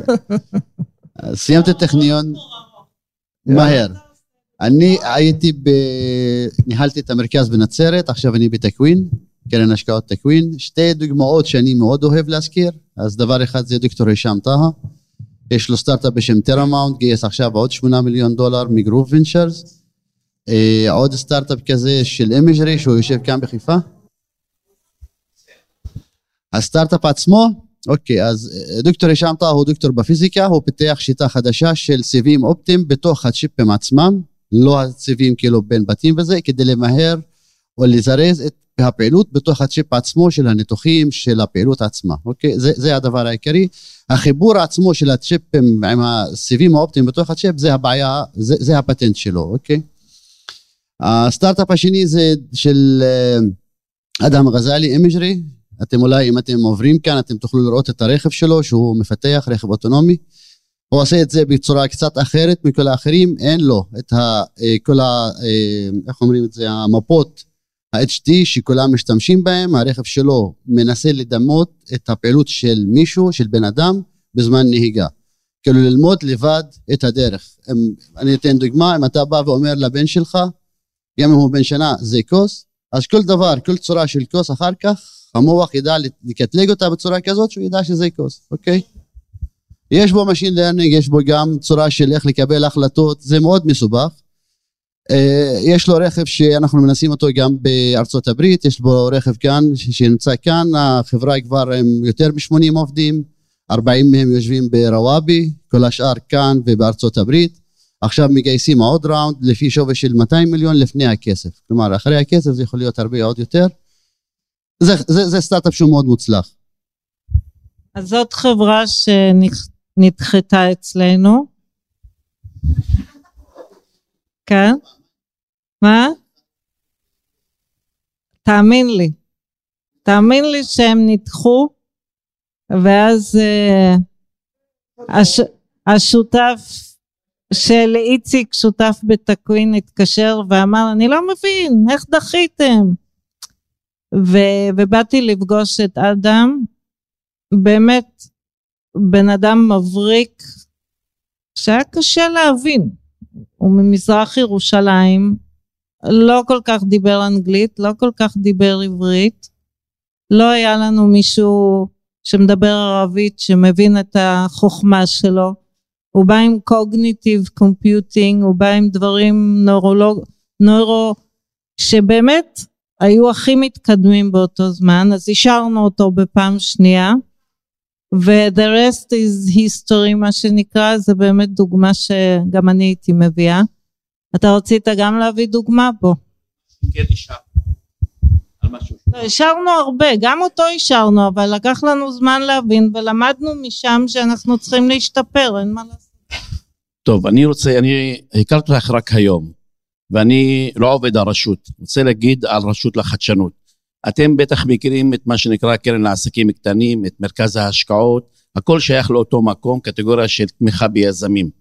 הרשות לחדשנות היא רשות מאוד מאוד גמישה. היא רשות פחות, רגולה, רגולה, פחות רגולציה. היא פשוט מדהימה. אני אתן לכם דוגמה. שאתם מקבלים שם את המענק, הם לא מחטטים, הם פשוט שולחים לכם 35 אחוז מהמענק ישר לחשבון שלהם לפני שאתם מתחילים. זה דבר לא קיים בשום יחידות של משרד הכלכלה.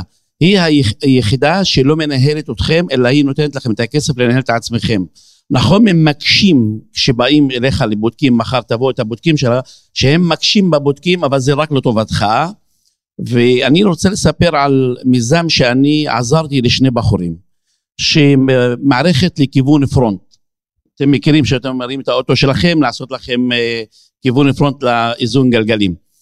בחור רוסי שהזכיר מקום בעוספיא אצל מישהו, שאמר לי בוא תסתכל, יש לו איזה רעיון, ירדתי למטה, אני רואה את הרעיון, אומר לו בוא תקום, לקחתי את שני המכשירים, ירדנו לטסט אה, חיפה בתל חנן, עושים בדיקה על מכשיר שהוא מכני, ללא בינתיים סופטוור, וה... כן, וה... ומי ששם, בעל המוסך, הוא נדהם, אני ראיתי את העיניים שלו איך הבריקו, הבנתי שיש פה מקום, חזרנו, הקמנו חברה, הגשנו פעם ראשונה, קיבלנו מיליון 297. הגשנו עוד פעם, קיבלנו עוד פעם, ולא רק זה, הם עשו משהו מאוד יפה, וזה מה שאני רוצה, מה שאתה רוצה, את המנטור. הם התנו את הביטוח הפעם השנייה במינוי פרויקטור חיצוני. כדי שכמו שאתה אומר שה team, הקבוצה, אם היא לא תהיה קבוצה טובה, היא לא מספיק רק את הרעיון, לא מספיק גם את הכסף, צריך גם את הקבוצה שיכולה להוביל את זה, וזה עזר לנו באמת לסיים את ה... יש לנו עכשיו פרוטוטייפ ואנחנו לקראת, אה, לקראת השקעה, היינו בדובאי, בג'ייטקס, ונדהמנו מכמות האנשים שהתנבאו עלינו, יותר מ-125 חברות הציגו את עצמם שהם מוכנים להשקיע. עכשיו אני רוצה להגיד לכל الناس اللي هون اخوان اذا بتحلموش اذا بتحلموش اني انا بقدر اذا انت بتحلمش انك بتقدر مش رح تنجح يعني انت بدكش تخاف بدك تيجي وتخافش على المتصار تبعك. 30000 300000 دولار لو نخون 300000 شيكل. لا 30000 و10000 بتقدر تعمل باتنت سامع؟ مش مشكلة يعني هاي بخلال مشكلة. أني يجدوا لك أما الشيء الواحد المشكلة عندنا في في الثقافة العربية نحن بتعرفوا قمنا مثلا خلقنا مع مثل تخافوش. الولد بيخلق ورزقته معه. أو إنه مصاري البيت مسخرة. يعني كل شيء مش لازم نعتمد على حالنا مش لازم نعتمد على على المبادرة تبعنا. بالعكس في شيء بيمشي من النوع لازم نحلم ولازم نحلم إنه نحن بنقدر. وصدقوني كل المصاري موجودة. المصاري والناس اللي مناح اللي بيقدروا يساعدونا. المهم الفكرة. المهم إنه نحن نفكر مش خارج الصندوق. فكر داخل الصندوق. شو في عندك؟ لحدك لما الإشي لحدك منه بتقدر تعمل أشياء مش من برا. תודה רבה. תודה לך. אני מקווה שזה עזר מה שהוא אמר, אין לי מושג. הנה אמר מישהו דברים שם... חיוביים. אמר- דברים חיוביים. כן. אני, אספר. לכם עוד סיפור קטן, אבל אני עוד פעם לא זוכרת את השם של החברה. אבל הייתי באיזשהו אירוע כזה על הבר ברחובות, את זוכרת? על הבר ברחובות, גם היה חדשנות על הבר לפני כמה שנים. ורחובות, כולם שם לומדים ביוטכנולוגיה ובוויצמן. וישבו בצד שני בחורים שאני לא מזהה מבדילה, אבל בדיעבד הסתברו שני בחורים ערביים. ניגשו אליי כזה בשקט בסוף, שאלו אם יש לי כמה דקות, סיפרו על המיזם שלהם. אחד למד בוויצמן, אחד למד בטכניון. פאדי, אתה צריך לעזור לי. שני חבר'ה בתחום ביו-קונברג'נס, לא זוכרת את השם. אחד דוקטור מוויצמן. סיפרו לי סיפור, את המוצר שלהם, התעלפתי. אני הובלתי תוכנית של ביו-קונברג'נס של שילוב ביולוגיה והנדסה. זה באמת בקדמת הטכנולוגיה העולמית, תחום שהולך לשנות את הרפואה. פרויקט מדהים. אמרתי להם, תגישו אלינו. אמרו, אבל אנחנו עוד לא מגובשים. אז אמרתי, אז תגישו לתנופה. הגישו, קיבלו. אחרי זה אמרתי, תגישו הלאה. אבל אנחנו עוד בתחילת הדרך, אמרתי, תגישו. הגישו, קיבלו. איך קוראים להם? רייזור משהו... אני, יש לי... זה צריך להאמין בעצמך ולבוא ולהילחם ולא לוותר מראש ולפעמים ולפעמים אנחנו טועים ולפעמים אנחנו לא מבינים אבל יש אנשים טובים שרוצים לעזור לכל יזם באמת קוראים לי דלילה, אני סמנכ"לית של בית חולים איטלקי בנצרת. וואלה. אז על הרעיונות הטכנולוגיות הרפואיות. אני באתי להרצאה, אנחנו מקבלים uh, כדיוור כאילו שוטף שלכם על כל החידושים, וגם המכון מחקר שלי הגיש איזו הגשה אצלכם, הוא עדיין מחכה. אבל אני באתי בגלל העידוד של היזמות. Uh, הבית חולים הוא נחשב בית חולים uh, מגזר ערבי. הוא שנים סבל מבעיות תקציב. ממש, לפני חמש שנים אנחנו היינו בית חולים קטן, מנכ"ל חזק. אני אגיד לך, אני הגעתי פה, נכון, הנה, את מכירה. אז הוא בשלוש שנים האחרונות, כן, בשלוש שנים האחרונות אנחנו עבדנו קשה על העניין של המודעות והעידוד של הצוות הרפואי שלנו לצאת עם רעיונות טכנולוגיות. זה ממש היה קשה. הבעיה היא עוד לפני בהרבה, זאת אומרת החברה שלנו היא מהגיל הצעיר, כאילו מגיל 18, 17, 16 שהם עוד בתיכון, אין להם את הראייה הזו, אין את ההכשרה, אין את העידוד, אין את המודעות. לכן הם לא הולכים ישר ללמוד את הנושאים הקונבנציונליים, מה שנקרא רפואה, משפטים וכולי, ועכשיו התחום של ההנדסה. אנחנו חיפשנו איך לעודד, האמת שלא מצאנו מי שיתמוך, אנחנו יודעים שאנחנו יכולים להיות יזמים, לנו יש יכולות להשקיע גם בכסף ולנו יש דאטה.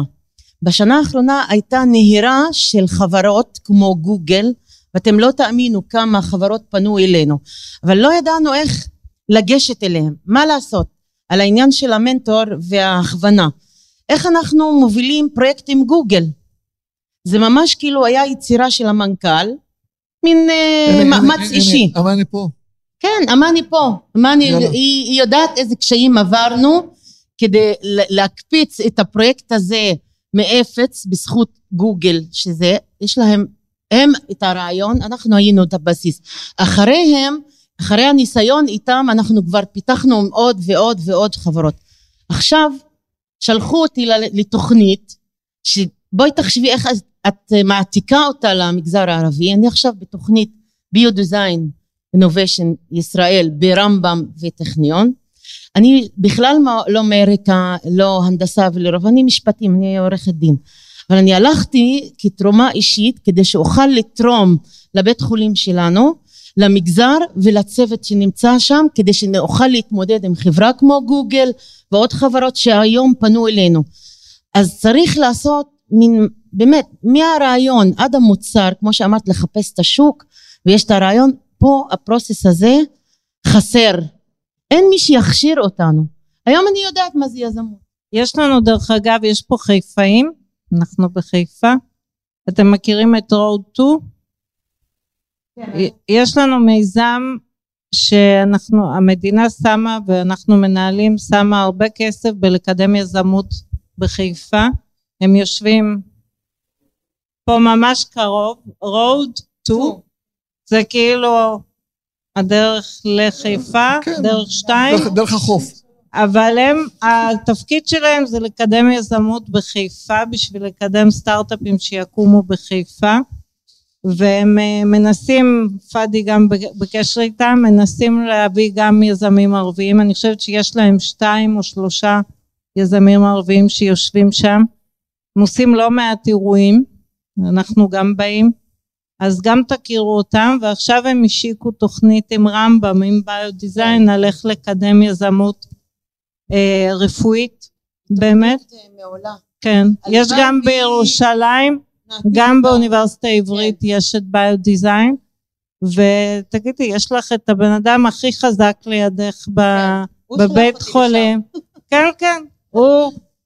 יש היום אה, את המרכז בכפר קאסם, נכון? שתל השומר, לתל השומר, לשיבא, יש מרכז חדשנות שקוראים לו ארק, והם עכשיו פתחו סניף בכפר קאסם, שיפתחו סניף בבית חולים שלכם. אז אה, אנחנו- אמרתי לו גם כשהייתי אצלכם, אז אה, הנה, זו הזדמנות.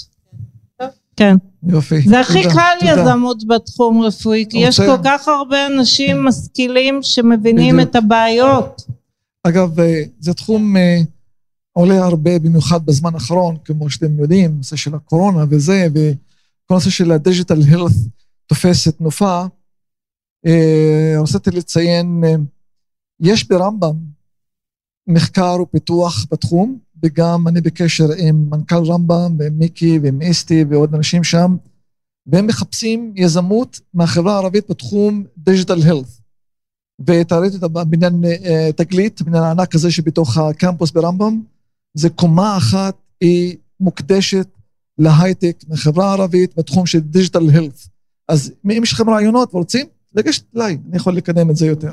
וביום שלישי ב-11 משיקים תוכנית מאיץ בעצם בתחום digital health, פה מעבר לכביש, זה שילוב של רוד-2 ו-JVP. אין לי מושג איפה זה, אבל זה רחוב הנמל 50 ומשהו. אין לי מושג איפה אני, אז אני לא... אבל זה פה באזור, אז זה גם... רות מכוון את זה. אני גם אהיה, אז תבואו לדבר. עוד שאלות חברים? כן. אז אה, היי, שמי אמני בריק, אה, למדתי תואר ראשון פסיכולוגיה ושירותי אנוש ותואר שני פיתוח ארגוני. אני התחלתי את הקריירה שלי בצופן, הייתי שם איזה ארבע ומשהו שנים, ולפני שבע שנים הצטרפתי לגוגל אה, בתחום הגיוס. אחרי חמש שנים בגיוס, גיוס גלובלי, בעיקר למחלקות הריסרצ' של גוגל באירופה וארצות הברית, וגם חלק מהדברים שעשיתי זה היה הקמה של uh, המשרד הראשון של גוגל בתחום המחקר באפריקה, אז הוא היום נמצא בגאנה, ואחרי זה עברתי לתחום של ה program management, אני עושה פיתוח עסקי לקבוצות המחקר של גוגל, אה, וחלק מזה זה בעצם אה, שיתופי פעולה בתחום הרפואי עם אה, בתי חולים בשביל לעשות מחקרים שהם, התוצר שלהם זה בעצם לעשות אה, מערכות שהמטרה שלהם לצמצם את הטעויות שהרופאים עושים, לא בגלל שהם אה, לא חכמים או עסוקים או לא יודעת מה, אלא בגלל שלפעמים זה משהו שדברים שלא יכולים לראות בעין האנושית. אה, בולוס, אחד המהנדסים שעבד על, אה, על המערכות האלה, על הפיתוח של המערכות האלה, ואני עושה את הפיתוח העסקי. עכשיו, אה, השאלה, אה, כן. אז עוד קצת רקע על השאלה. אז אה, זיאד אמר שכשהוא התחיל באינטל היו חמישה אנשים, היום יש כשמונה מאות. עברו איזה שלושים שנה מאז, אז זה אומר בממוצע איזה עשרים ושישה אנשים, עשרים וחמישה אנשים בשנה. זה לא הרבה, אוקיי? עכשיו, מה? לא משנה, שמונה מאות עכשיו. אז, אה, אז זה לא, לא הרבה, בוא נגיד היו אלף סך הכל. כן. עכשיו, אה, אני מניחה שרוב מי שלומד הנדסה מתאים, או בוא נגיד מתאים להיות מהנדס. אבל לא כל מהנדס מתאים להיות יזם. בנוסף לכך, אנשים שהם לא מתחום ההנדסה הם גם מתאימים להיות יזמים, כמו רופאים למשל, עורכי דין, או אנשים ממקצועות אחרים, אפילו לא יודעת, אה, דיברת על מוסכים, אה, זה אופי יותר ולא מקצוע. עכשיו, במה שאתם סיפרתם, יש פה תוכניות מאוד מרשימות של לתמוך ביזמים, אבל אני חושבת צריך לעודד יזמות. איך מגיעים לחשיבה של היזמות, או מה צריך לעשות בשביל להגיע לשם, והנקודה החשובה זה לא לקרוא, כאילו שלא נגיע למצב שרק בעוד 30 שנה יהיו 800 יזמים. אז איך אנחנו עושים את זה בתדירות או משהו שמעלים את המאסה, שהסקל יהיה יותר גדול ויהיו יותר יזמים, ואני גם נגד ההפרדה הזאת של יזם ערבי מיזם ישראלי, כי אני חושבת טאלנט שזה טאלנט. זה גם משהו שהממשלה הבינה, גם החברות, אה, וגם באופן כללי, זה לא, לא קשור מה המוצא האתני או שייכות לקבוצת מגדר, מי שחכם הוא חכם, מי שיזם הוא יזם, אז זה לא קשור. קודם כל, הלוואי והייתי יודעת מה התשובה. אז זה הכל היה קל. אני אגיד לך, אנחנו תומכים בתוכנית שקוראים לה יוניסטרים, לא יודעת אם מישהו מכם מכיר. יוניסטרים זה עמותה שהקים יזם מדהים שקוראים לו רוני צארום שעשה אקזיט ולפני עשרים שנה לקח את כספו והקים עמותה לקידום יזמות אצל בני נוער. רוב הפעילות שלהם היא בפריפריה, בין אם פריפריה חברתית, פריפריה גיאוגרפית. יש המון קבוצות בחברה הערבית.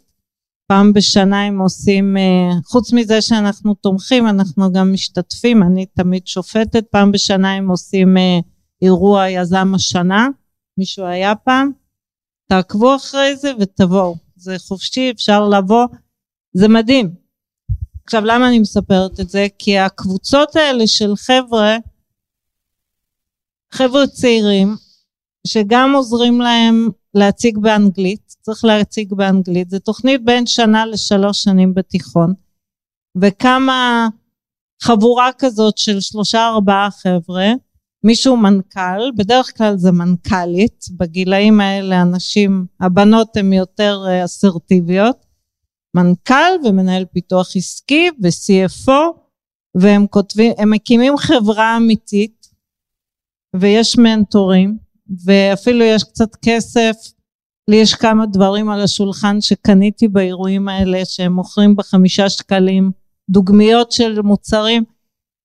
התוכנית הזאת עושה אמפאורמנט אף אחד לא באמת חושב שיקומו סטארט-אפים בתיכון וגם אף אחד לא רוצה שיקומו סטארט-אפים בתיכון כי רובם צריכים ללכת ללמוד דרך אגב אחד מאלה מכרו את הסטארט-אפ שהקימו בכסף טוב מה? כן כן זה קוראים לזה יוניסטרים זה דומה ליזמים צעירים אבל החלק הכי גדול שאני רואה שם וזה מלהיב לראות זה העצמה. את יודעת מה זה העצמה? לא... אמפאורמנט זה אנשים שלומדים למודל שלהם. אנשים ב... וזה לא רק בחברה הערבית את יודעת זה בדיוק אמרתי גם נשים צריכות דווקא לחרדים אין את הבעיה הזאת אבל נשים לא יקדמו את עצמם, ישבו מאחורה, לא יעמדו וזה. אז אני חושבת שעוד החינוך צריך להתחיל בגיל מאוד צעיר. צריך לתת לאנשים, לילדים את הכוחות להאמין בעצמם, לדעת שאתה יכול, והלוואי ויהיה תוכנית יוניסטרים בכל מקום. אני חיברתי אותם לאום אל פחם, היינו באום אל פחם לפני כמה חודשים. זה פשוט מוזר שמקום כל כך גדול עם כל כך הרבה אנשים ויש שם כל כך מעט פעילות באמת לא רק הייטק אבל בכלל פעילות דיגיטלית מה שאמרת חיבור לרשת זה אנחנו עוברים ככה הרבה פעמים ב, בוואדי ערה אבל לא עוצרים אז כשאתה עוצר ואתה נכנס ואתה לומד זה נראה אחרת אז באמת חיברתי את יוניסטרים שיפתחו שם כיתה כזאת, קבוצה כזאת. אני חושבת שמתחילים מוקדם, אבל הרבה מהיזמות, לא כולם יזמים. אני למשל אף פעם לא הייתי יזם, וגם אתה לא הקמת סטארט-אפ. אבל, אה, אבל להאמין בעצמך ולדעת שיש מי שנותן, אני, אני אומרת, התוכנית של תנופה של 200 אלף שקל זה הרבה כסף. זאת אומרת, אני לא יודעת כמה מכם יכולים להוציא מהבנק 200 אלף שקל בשביל איזה רעיון משוגע, אני לא. אנחנו נותנים 200 אלף שקל בשביל לחשוב על רעיון, תנו צ'אנס. היעד שלי זה שיבואו 100 חבר'ה ערבים, למה לא? ובאמת צריך, לה... כי זה נותן את הסיכוי, והכסף שלנו לא צריך להחזיר אותו, זאת אומרת אם המיזם לא מצליח, לא צריך להחזיר אותו. אם, אתה, אם מצליח צריך להחזיר אותו כאחוזים ממכירות. זאת אומרת אנחנו לא, זה כסף שמטרתו לעודד. אנחנו לא רוצים להרוויח עליו, אנחנו לא לוקחים אחוזים, לא במיזם, לא ב... לא אפסייד, זאת אומרת אם מקבלים 200 אלף צריכים להחזיר 200 אלף ממכירות של המוצר אם בסוף יש. זאת אומרת זה ממש כסף מעודד יזמות. ובגלל זה זה מרתיח אותי שאנשים לא משתמשים בו.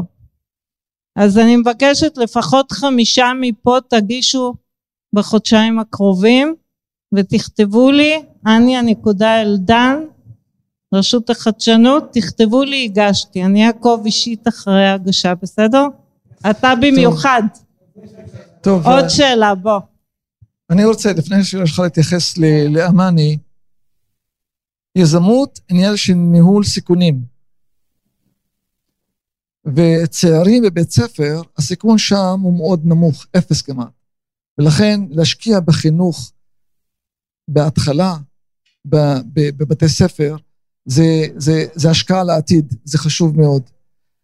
כשאנשים מסיימים לימודים, להתחיל לכוון אותם ליזמות, זה טוב, אבל לא, לא עובד תמיד. תחשבי עוד קצת על מה קורה בחברה הערבית. אני אמרתי, 47 אחוז מהחברה הערבית אבי אתה לא הולך. נחשבו, נחשבים כעניים.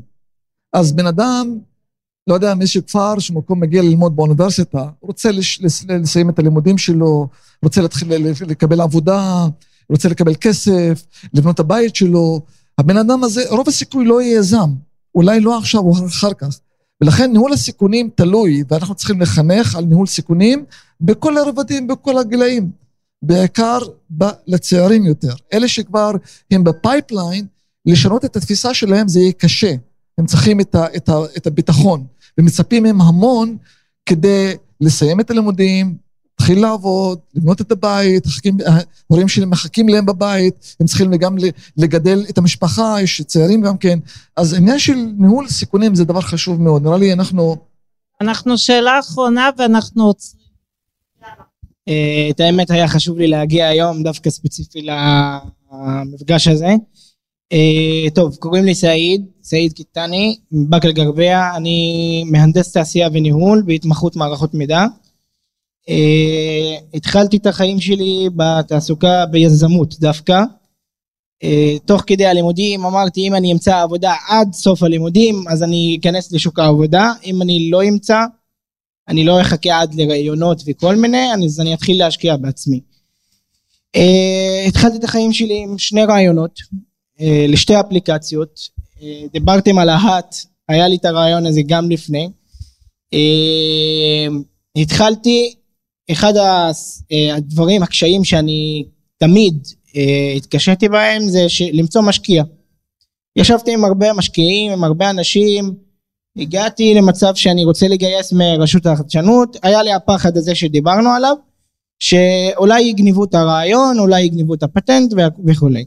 עכשיו השאלה שלי היא באה לשאול, האם רשות החדשנות גם נותנת אה, מענקים למוצרים שהם לא מוחשיים, נגיד אפליקציה, שהיא יכולה להיות עסק ולא משהו עכשיו שמשפר את הטכנולוגיה, לא מוצר מוחשי סופי, לא פטנט כאילו. אז זאת השאלה.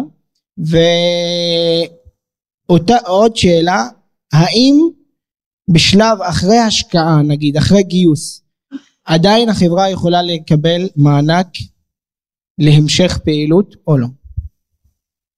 אז קודם כל אנחנו תומכים, זו שאלה טובה ובזה באמת נסיים. אנחנו תומכים מחקר יישומי באקדמיה, יזמים צעירים, זה ה-200 אלף שקל תנופה, סטארט-אפים, חברות בחממות, חברות יותר גדולות, גם מוטורולה מקבלת מאיתנו כסף, זאת אומרת חברות גדולות מאוד אם הם עושים פרויקט חדשני גם יכולים לקבל, אנחנו עושים פיילוטים ופיילוט איפה הגברת שהייתה קודם, אנחנו עושים פיילוטים בבתי חולים כשאנחנו מממנים פרויקטים חדשים, אם הם עושים כבר פיילוט בבית חולים, אנחנו, זאת אומרת אנחנו מממנים המון תחומים שונים, אז נכנסים לרשות החדשנות, מסתכלים, יש המון תיאור ולא הכל בערבית, אבל נראה לי שתסתדר.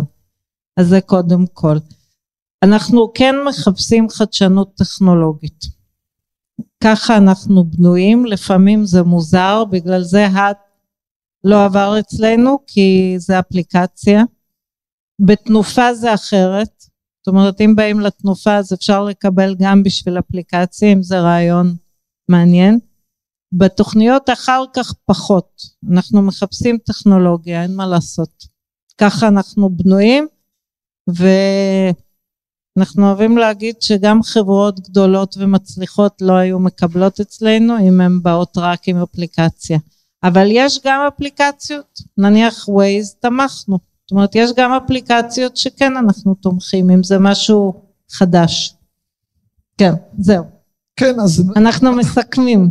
נסכם, כן. בנושא של יזמות, אה, מדברים על יזמות טכנולוגית, אבל יזמות זה משהו מושג רחב יותר. מדברים על רעיון, להגיע למימוש, למוניטציה אה, עסקית, לנצל אותו ולעשות עסק ממנו. זה היזמות היא העתיד שלנו, אבל לא רק בטכנולוגיה. אנחנו רואים, כל פעם מדבר על טכנולוגיה, אבל לא רק טכנולוגיה.